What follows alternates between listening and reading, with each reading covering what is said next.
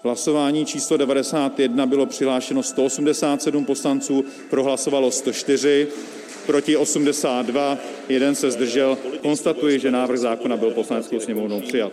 My už připravujeme ústavní stížnost proti tomuto takzvanému pandemickému zákonu.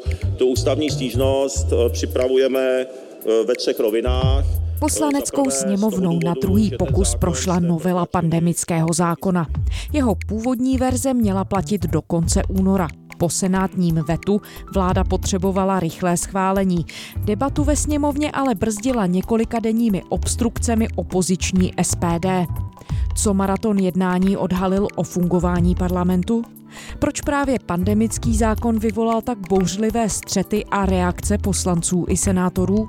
Budou spoluzákonodárci schopni na příště jednat konstruktivněji, anebo se dá čekat podobně vyhrocená situace při každém zásadnějším hlasování?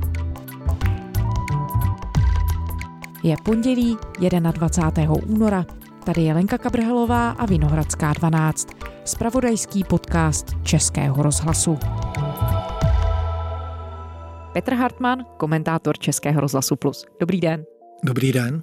Poslanecká sněmovna prošla Petře v uplynulých dnech docela dramatickými momenty. Spustilo je projednávání novely pandemického zákona, které provázely nebývalé obstrukce.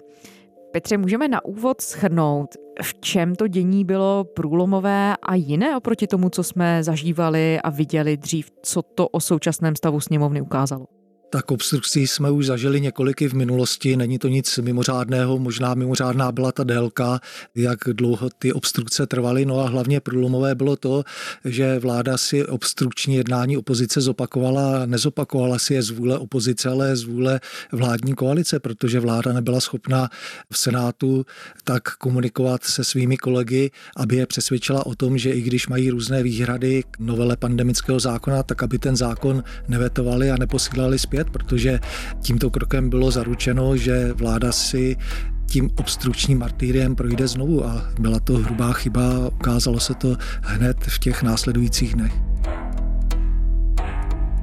Poslanci po 18 hodinách přerušili schůzi sněmovny, znovu se v sále sejdou v 9 hodin. Sněmovna zatím kvůli obstrukcím opozice neschválila ani program schůze. Poslanci ani po 28 hodinách nezačali projednávat žádné zákony. Od včerejších 14 hodin řeší program schůze. SPD se obstrukcemi snaží oddálit hlasování o novele pandemického zákona, kterou zamítl Senát. Poslanci budou odpoledne hlasovat o sporné novele pandemického zákona. Předchozí jednání, které od úterní úterního odpoledne do čtvrtečního časného rána trvalo 37 hodin, sněmovna odložila. Pojďme se vrátit do úterka minulého týdne. Tehdy ten sněmovní maraton začal, nakonec trval desítky hodin. Co všechno se Petře v tu chvíli dělo? No dělo se to, co se očekávalo, že Tomio Okamura dopředu avizoval, že pokud pandemický zákon se vrátí zpět do poslanecké sněmovny, tak využije všech způsobů k tomu, aby ten zákon nebyl schválen. A vzhledem k tomu, že on měl motivaci 28. února, což zas nebylo tak daleko, tak mohl živit naději, že bude obstruovat tak dlouho, dokud ten zákon nepřestane platit. A vláda tomu nebyla schopna čelit, protože věděla, že možnosti těch, kteří chtějí obstruovat, jsou nemalé a že pokud je dokáží využít, tak mohou to jednání natahovat o desítky hodin a to se také názorně ukázalo a vláda tomu mohla čelit různými způsoby. Rozhodla se čelit tomu tím, že prodloužila to jednání, ale ten způsob, kterým k tomu přistoupila, byl nešťastný a vyvolal řadu otazníků. Než se dostaneme k té formě a k těm samotným obstrukcím, pojďme se podívat na obsah a na suť té věci, a to je novela pandemického zákona. Vy už jste to zmiňoval, že ji nejdřív schválila poslanecká sněmovna, pak putovala do Senátu, ale Senát ji poslancům zase vrátil. Pojďme nejdřív říct, co je podstatou pandemického zákona, proč na něm tak záleží. No záleží na něm hlavně z toho důvodu, že politici tvrdili, že je potřeba řešit problémy kolem pandemie koronaviru jinak než setrvalým vyhlášením nouzového stavu. Za to byla v minulosti vláda Andreje Babiše kritizována, že nadužívá tento právní rámec a že by bylo dobré, aby zde existoval nějaký pandemický zákon. No, o něm se dlouho mluvilo a nakonec na poslední chvíli se přijímal v momentu, kdy menšinová vláda už nezískala podporu komunistů a neprosadila prodloužení nouzového stavu a ukazovalo se, že podle jiných právních rámců těžko může takovým zásadním způsobem omezovat život v této zemi. Takže byl velmi rychle přijat pandemický zákon. Ten pandemický zákon byl přijat ve spolupráci vlády s opozicí. Jak pak další život ukázal, ani on nebyl příliš kvalitní. Navíc jeho platnost byla jenom právě do letošního konce února, protože se politici domnívali, že pandemie nějakým způsobem odezní nebo možná živili naději, že do té doby přijmou nějaký kvalitní zákon, který bude umožňovat čelit pandemím nejenom koronaviru. Jak se ukázalo, nebylo tomu tak.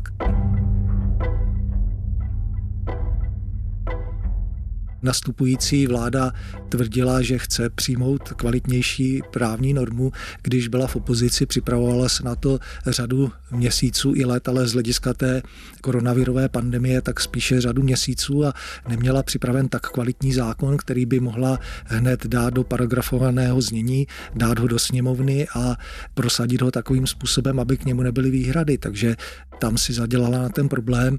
Zároveň problém byl v tom, že než se dostalo na projednávání pandemického zákona, tak se vláda ocitla pod tlakem času a proto zvolila ten formát, že projednávala ten zákon ve stavu legislativní nouze, což opět vyvolalo rozporplné reakce také z toho důvodu, že vláda postupně začala uvolňovat ta restriktivní opatření, že začala tvrdit, že s koronavirem se musíme naučit žít a že tedy není už potřeba do budoucna tak drasticky omezovat život v této zemi. A pak mnozí si kladli otázku nejenom z opozice, proč tedy je takový spěch s tím, aby byla prodloužena platnost pandemického zákona, když vláda tvrdí, že ho asi ani během jara a léta nebude potřeba.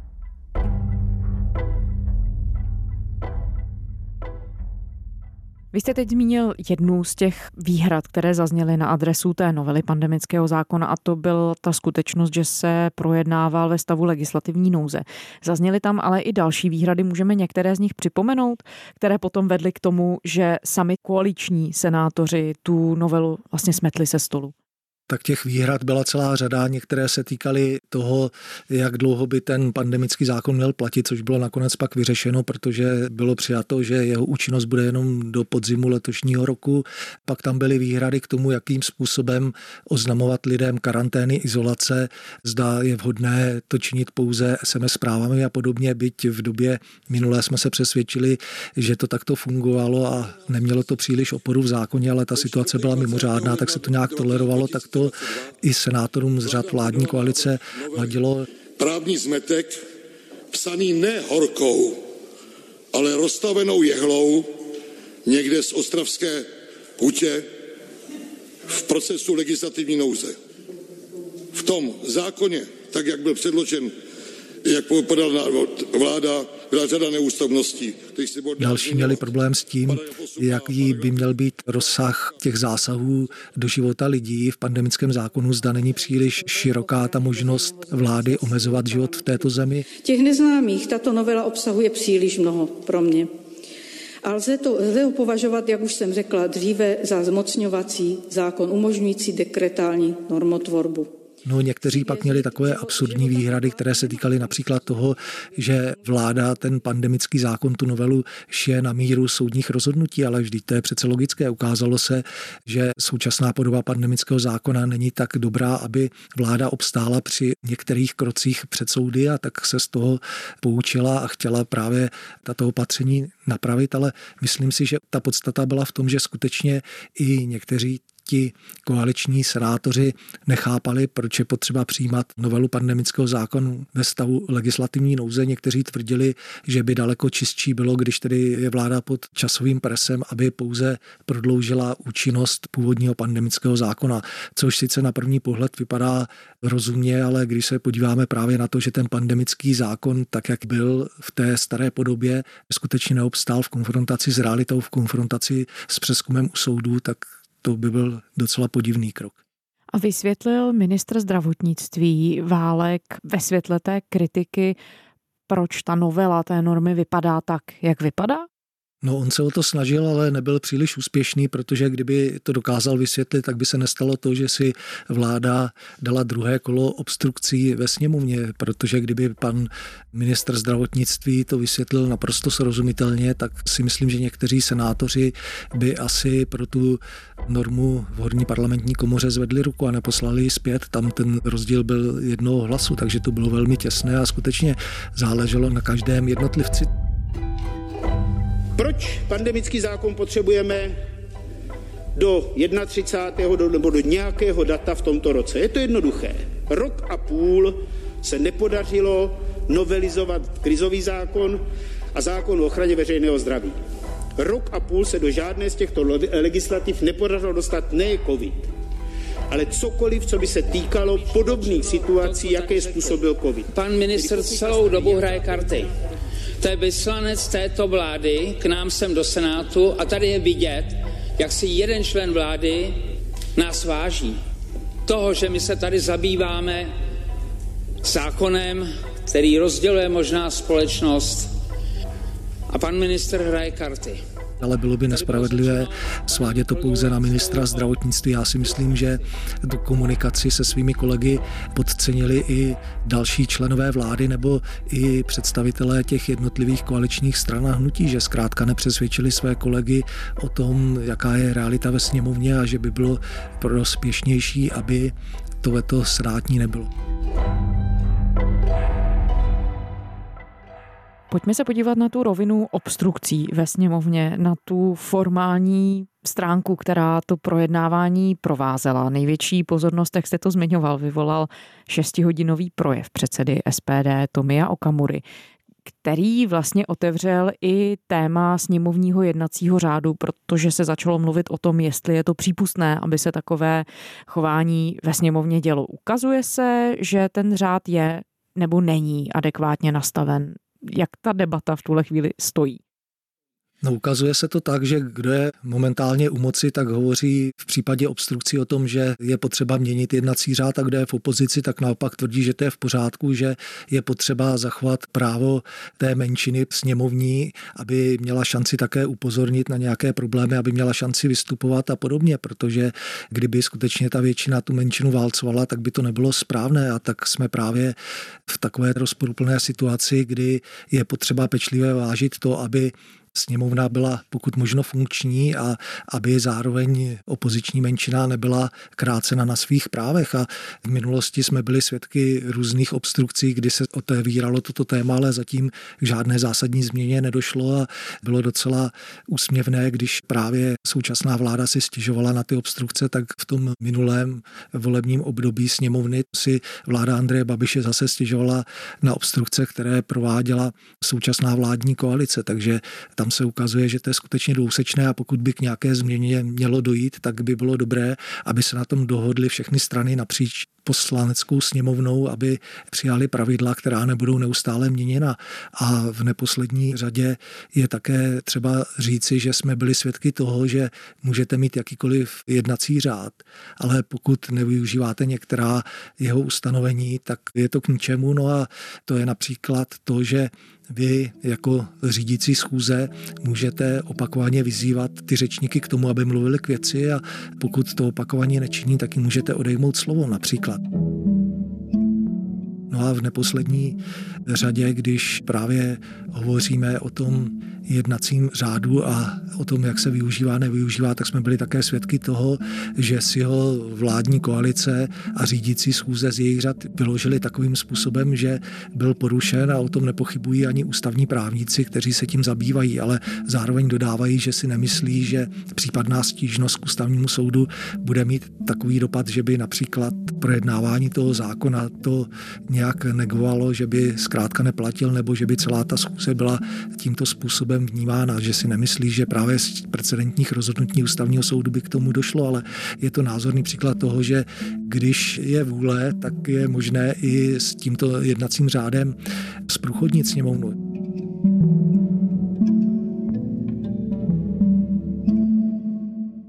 Bych ještě upozornil na to, že v minulosti jsme mohli mít různé výhrady k politické kultuře, ale většinou před zasedáním poslanecké sněmovny se konalo jednání politického grémia, kde byli zastoupeni představitelé všech stran hnutí v té poslanecké sněmovně a tam se nějakým způsobem dohodli, jak ta sněmovna na té schůzi bude fungovat, jaký asi bude program a tak dále. A ty sliby se většinou dodržovaly a pokud takováto snaha o nějakou debatu mezi koalici a opozicí nebude, tak můžete vymýšlet různé jednací řády, ale úplně to asi nepomůže, nebo pomůže to tím, že skutečně to pojetí té demokracie devalujete takovým způsobem, že zde bude vládnoucí většina, která bude válcovat tu opozici a bude si ve sněmovně dělat, co chce. A můžeme Petře popsat, v čem konkrétně byl tady v tom případě podle odborníků porušen ten jednací řád? No byl porušen tím, že když Tomio Okamral dlouho mluvil, on mluvil s tím záměrem, že to táhne do té 19. hodiny, což také dokázal. Budeme hlasovat o tom, aby poslanecká sněmovna jednala a meritorně i procedurálně hlasovala o všech návrzích dnech po 19., 21. i 24. hodině. Já zahajuji hlasování.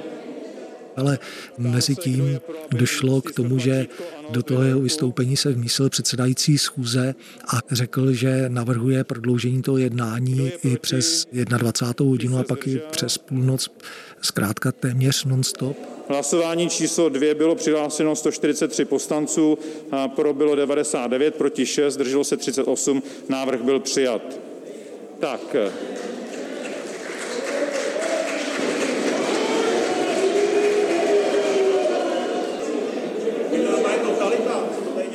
Jednak to bylo sporné, zda tak to mohl do toho projevu Tomia Okamury vstoupit, ten řídící schůze, a jednak se to hlasování uskutečnilo někdy po 8 hodině večer a mělo k němu dojít do 19 hodin podle jednacího řádu. Takže já jsem, vy jste přerušil moje vystoupení z důvodu toho, že vaši ministři tady nejsou v rozporu s jednacím řádem sněmovny. Jako jo? A tím pádem se dal prostor na návrat ministrů a já jsem měl kontinuálně pokračovat ve svém vystoupení. Ne, jako, aby do toho vložíte nějaký hlasování. Takže už jenom ta časová souvislost je jasným důkazem toho, že ten jednací řád byl porušen, byť předchozí návrh a to vstoupení do toho projevu Tomia Okamury, to je možná také vnímat jako porušení jednacího řádu, ale o tom se vedou spory, ale tak tady máme jasné časové údaje, které dokazují, že ten jednací řád byl porušen.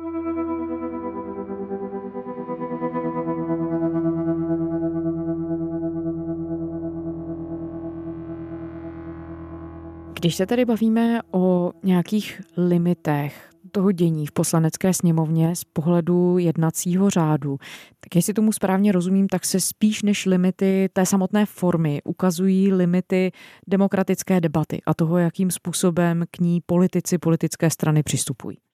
Ano, přesně tak, protože jsme svědky spíše různých nasválů a konfrontací v poslanecké sněmovně po volbách a výsledkem toho je, že skutečně v některých momentech je poslanecká sněmovna ochromená, že lidé, kteří pochopitelně to jednání poslanecké sněmovny detailně nesledují, tak mají pocit z toho, že je to promarněný čas, že to je žvanírna a že zkrátka takto by demokracie fungovat neměla, ale skutečně v té poslanecké sněmovně by měla být umožněna rozprava třeba i únavná, dlouhotrvající, ale pak jsou tam skutečně ty mantinely toho, aby ta sněmovna nebyla ochromená, aby byla funkční a teďka hledat tu rovnováhu je obtížné a zvlášť v této rozjítřené době. Takže si myslím, že pokud by politici chtěli řešit úpravy jednacího řádu nyní, tak by to nebylo dobré. Měli by si dát odstup. Možná, že se ukáže, že ty vztahy mezi vládou a opozicí se urovnají natolik, že ta sněmovna alespoň bude nějakým způsobem funkční, byť do budoucna další obstrukce vyloučit nelze. A když se podíváme na to jednání z perspektivy toho, že se vyměnila v Česku vláda, nyní tedy bývalá opozice, je vládní koalicí, chová se jiným způsobem, přistupuje jiným způsobem k té instituci demokratické jako takové?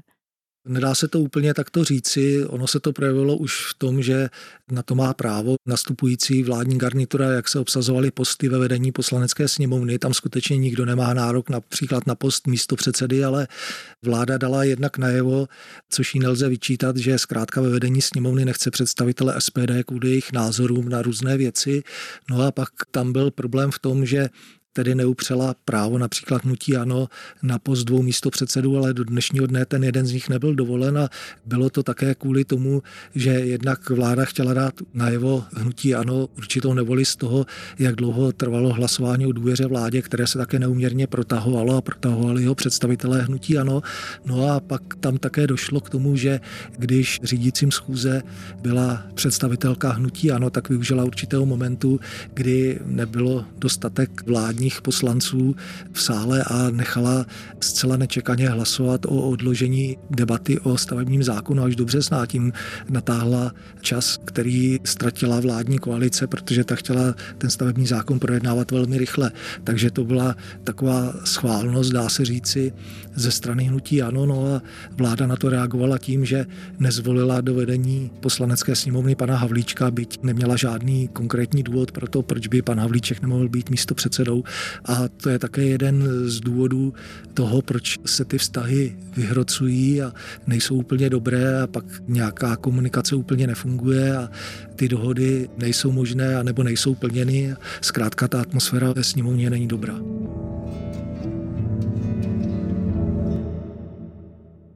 Co se Petře tímhle vším podle vás ukazuje touhle kapitolou? Dá se tady jednoznačně říct, kdo by měl být tím lídrem, který povede, pokud zůstaneme ve sněmovně, tu sněmovnu k nějaké kvalitnější demokratické diskuzi. Je to vláda, anebo je to ten poslanecký sbor jako takový? A pokud tedy poslanci nejsou schopni se na něčem takovém usnést a dohodnout, tak jakým směrem to nese celou tu politickou debatu? Co si máme představovat do příštích týdnů, měsíců? Podle mého názoru by tu atmosféru ve sněmovně mělo výrazně ovlivňovat vedení poslanecké sněmovny a z tohoto úhlu pohledu je podle mého názoru nešťastné, že v čele poslanecké sněmovny stojí předsedkyně jedné z koaličních stran, protože ona pochopitelně musí prosazovat politiku té strany, snaží se být nějakým způsobem viditelná, razantní v některých výrocích a tak dále a to není úplně to nejlepší. Ve vedení poslanecké sněmovny by měl být člověk, který se právě bude snažit nějakým způsobem hledat ten koncenzus a ono to jde těžko skloubit s tím, když jste předseda koaliční strany a máte se nějak razantněji projevovat, tak tam pak jsou ty problémy, které se promítají právě do té atmosféry uvnitř poslanecké sněmovny. A skutečně je to věc jednání těch představitelů poslaneckých klubů, vedení poslanecké sněmovny, aby zkrátka nastolili takovou atmosféru, že sice obstrukce jsou možné, že opozice může vyjadřovat různé své názory, to je naprosto nespochybnitelné, ale aby to dění v té poslanecké sněmovně mělo nějaké mantinely, aby tam byly alespoň ty základní dohody a aby ta sněmovna byla funkční, aby přijímala zákony tak, jak je potřeba, aby nevytvářela právě ten negativní obraz o sobě, jak ho vnímá veřejnost. A pokud tedy teď jsme v takhle vyšponované situaci, vidíte mezi politiky nějaké jednání nebo nějakou snahu tohle všechno zmírnit, tak aby sněmovna byla schopná jednat i v příštích měsících? Já si myslím, že až pomine rozruch kolem pandemického zákona a pak ještě například SPD avizovalo, že pokud se bude projednávat korespondenční volba pro občany žijící v zahraničí, takže chce také obstruovat asi podobným způsobem, tak si myslím, že ty ostatní věci by nemusely být tak vyhrocené a že by skutečně k uklidnění situace přispělo alespoň to, kdyby do vedení poslanecké sněmovny byl dovolen představitel hnutí ano na to uvolněné místo, které tam stále je, aby vládní koalice alespoň třeba se snažila lépe komunikovat s nutím ano, když s SPD to asi bude velmi obtížné, tam ta komunikace asi nebude jednoduchá. Petr Hartmann, komentátor Českého rozhlasu Plus. Petře, děkujeme. Pěkný den. A to je z pondělní Vinohradské 12 vše. Děkujeme, že posloucháte a děkujeme také za vaše připomínky a komentáře. Naše adresa je vinohradská12 zavináč rozhlas.cz. Všechny naše díly najdete v podcastových aplikacích, poslouchat je můžete i na serveru iRozhlas.cz. To byla Lenka Kabrhelová. Těším se zítra.